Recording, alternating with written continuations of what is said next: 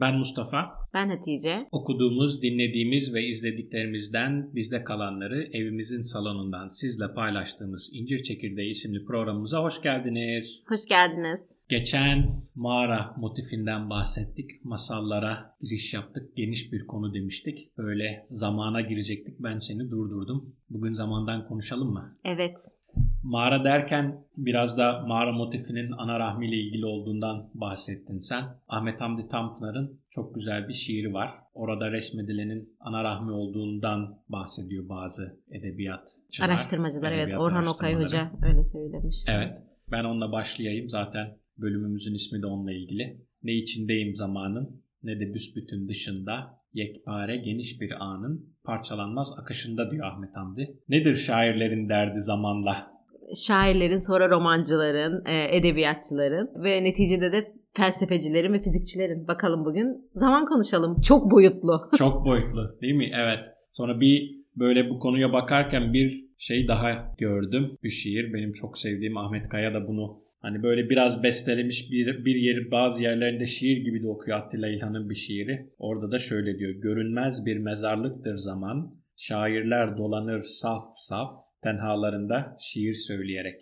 Evet. Ne düşündürdü sana bu mısralar? Zamanın burada tabii bu şiirde biraz daha fazla böyle ölümle alakalı kısmı var gibi. Sonra okuduk bunu. Bizim konuştuğumuz masallardan falan da bahsediyor. Yani zamanla problemi var işte. Atilla İlhan'ın zamanla, zamanın kendi bildiği zamanın bitmesiyle ilgili olan görüşlerini, fikirlerini, duygularını, hissettiklerini anlatıyor.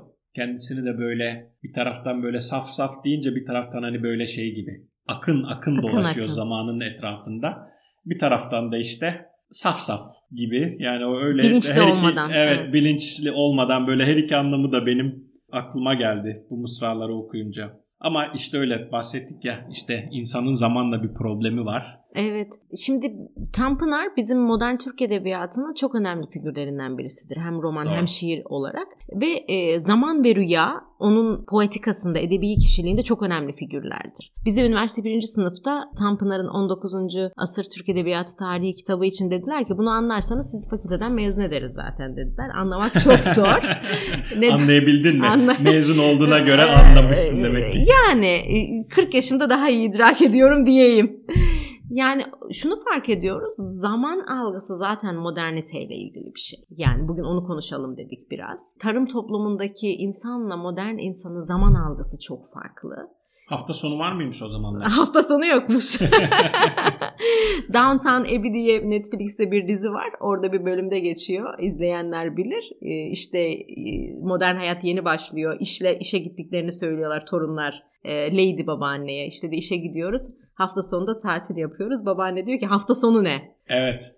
Benim de öyle babaannem Allah rahmet eylesin köyde yaşardı ve tabii inekleri falan vardı. Her sabah 6'da hemen sabah namazından sonra 6'da değil de yani işte seneye göre e, inekleri dağa götürürdü. Hafta içi, hafta sonu, düğün, dernek, bayram onun için e, bir şey değişmezdi. Hatta onu biz bir yerlere gidelim götürelim dediğimiz zaman onun için en önemli şey ee, Zaman birimi. Yok onun için en önemli şey işte ineklerine birinin bakması.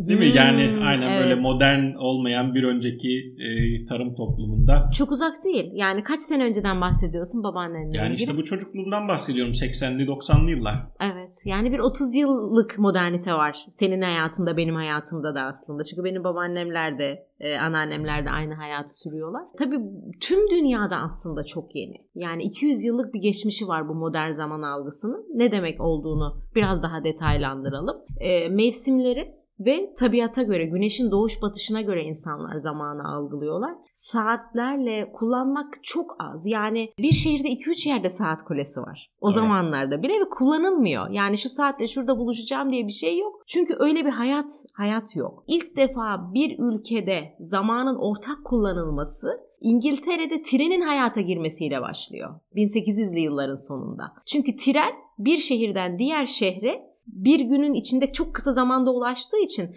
kalkış ve varış saatlerini birleştirmek için ortak saat sistemine geçme Yani ihtiyacı. Greenwich saat sistemi Greenwich- öyle mi Evet oluşmuş? öyle oluşuyor ve daha sonra tüm dünyada biz artık Greenwich'i saat birimi olarak kullanıyoruz. Yani bunlar e, tabii biz şimdi bu sistemin içine doğduğumuz için hep öyleymiş gibi geliyor. Oysa ki modern üretim fabrika belli saatte başlıyor, belli saatte bitiyor ve herkesin o saate göre ayarlaması gerekiyor. Biri işe geç kalırsa tüm üretim üretim aksıyor. Ve önce fabrikalarda başlayan bu sistem daha sonra okul, hastane ve iş yerleri dolayısıyla bütün topluma yayılmış oluyor. Ve artık biz zaman mefhumu, zamanı yönetmek, zamana yetişmek kavramlarıyla boğuşur, boğuştuğumuz dönemde Tanpınar eserlerini veriyor ve bir roman yazıyor.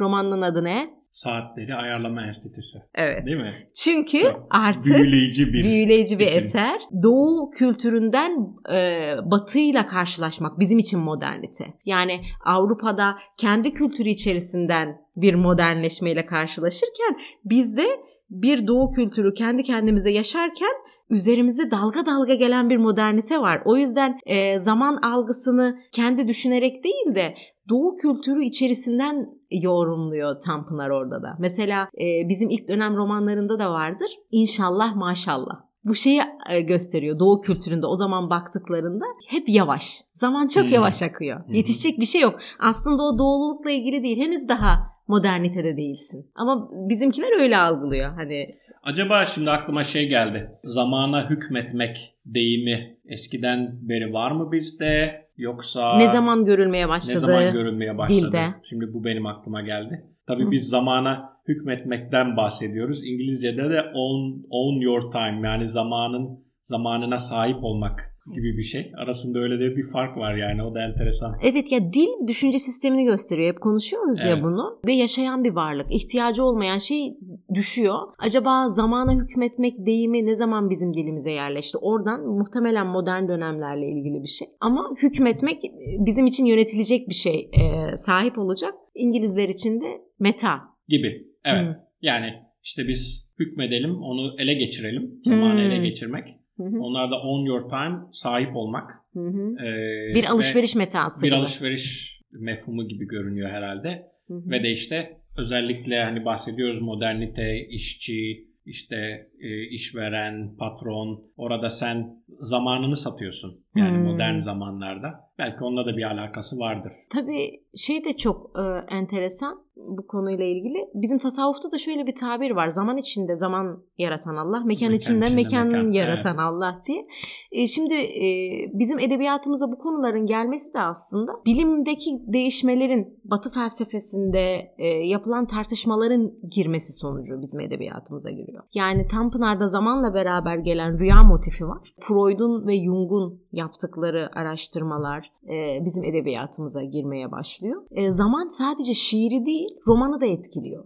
E, Zaten roman bizde batılı bir tür biliyorsun. Romanın en temel sorunlarından birisi zamandır. Yani şunu diyorlar, zaman bilinçte sıralı akmıyor. Hı hı. Biz şu anda otururken aslında bir taraftan geçmişimizi düşünüyoruz, bir taraftan geleceğe gidiyoruz. Ve o yüzden sınırlı zamanlar içerisinde romanlar yazılmaya başlıyor. Tanpınar'ın Huzur romanı sadece bir öğleden sonra geçer. Bir öğleden sonra da ama sen o öğleden sonra içerisinde kahramanların geçmişine ve geleceğine gidersin. Flashbacklerden bahsediyoruz Evet. ve bilinç akışından bahsediyoruz. Artık psikolojideki, bilimdeki gelişmeler romana ve edebiyata girmeye başlıyor. Hani 100-150 yıllık bir hikayeden bahsediyoruz zamanla ilgili. Onun öncesinde e, daha çok belki de ölüm, ölümle alakalı bir şey ve zamanın geçip sona yaklaşmakla alakalı bir şey. Ama 100-150 yıldır bambaşka bir şeye dönüştüğünü anlıyorum ben.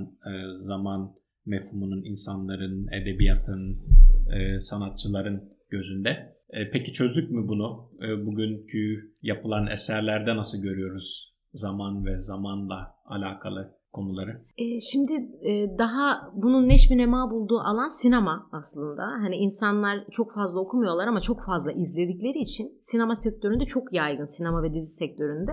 In Time diye bir dizi var. Bir e, pardon sinema filmi var.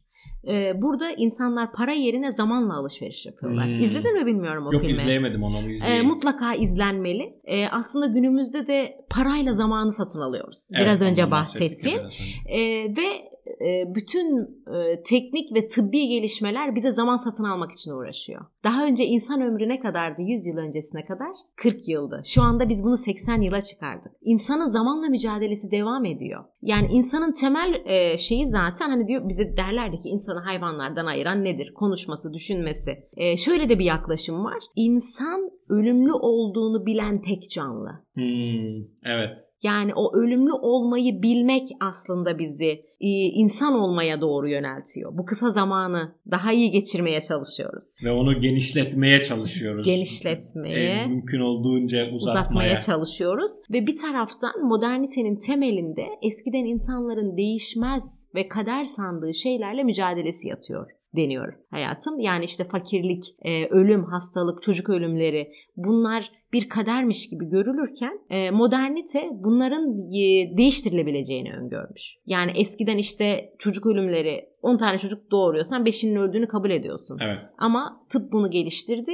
Aynı şekilde ölümsüzlük demiyorlar ama diyor mümkün olduğu kadar ömrü uzatmak için Evet şimdi şöyle bir e, şey var hatta benim böyle bu konuya çok kafasını takmış bir arkadaşım var bir İngiliz arkadaşım var. O onun bana dediği şöyle içimizde bin yıl yaşayacak insanların olduğuna inanıyor o. Evet yani modern yani e, hayat bunu öngörüyor şu anda. insanların içerisinde bin yıl yaşayabileceğini öngörüyor bazı kişilerin. Yani öyle bir teori varmış. Evet e, Ada diye bir yine e, film izlemiştim. Onu da tavsiye ederim. E, orada da insanlar klonlarını yapıyorlar ve e, tedavisi olmayan hastalıkları için mesela böbreği tükenmiş kendi klonundan böbrek alıyor. Evet o da çok e, enteresan bir... Yine zamana hükmetmek yapım. ya da zamana sahip olmak. Yani sen organın bittiği zaman bu dünyadaki zamanın da bitiyor aslında. Ama e, başka alternatif tabii onun etik değerleri, yeni bir insan mı o, klon mu? Yani çok fazla tartışılacak konu var zamanla ilgili.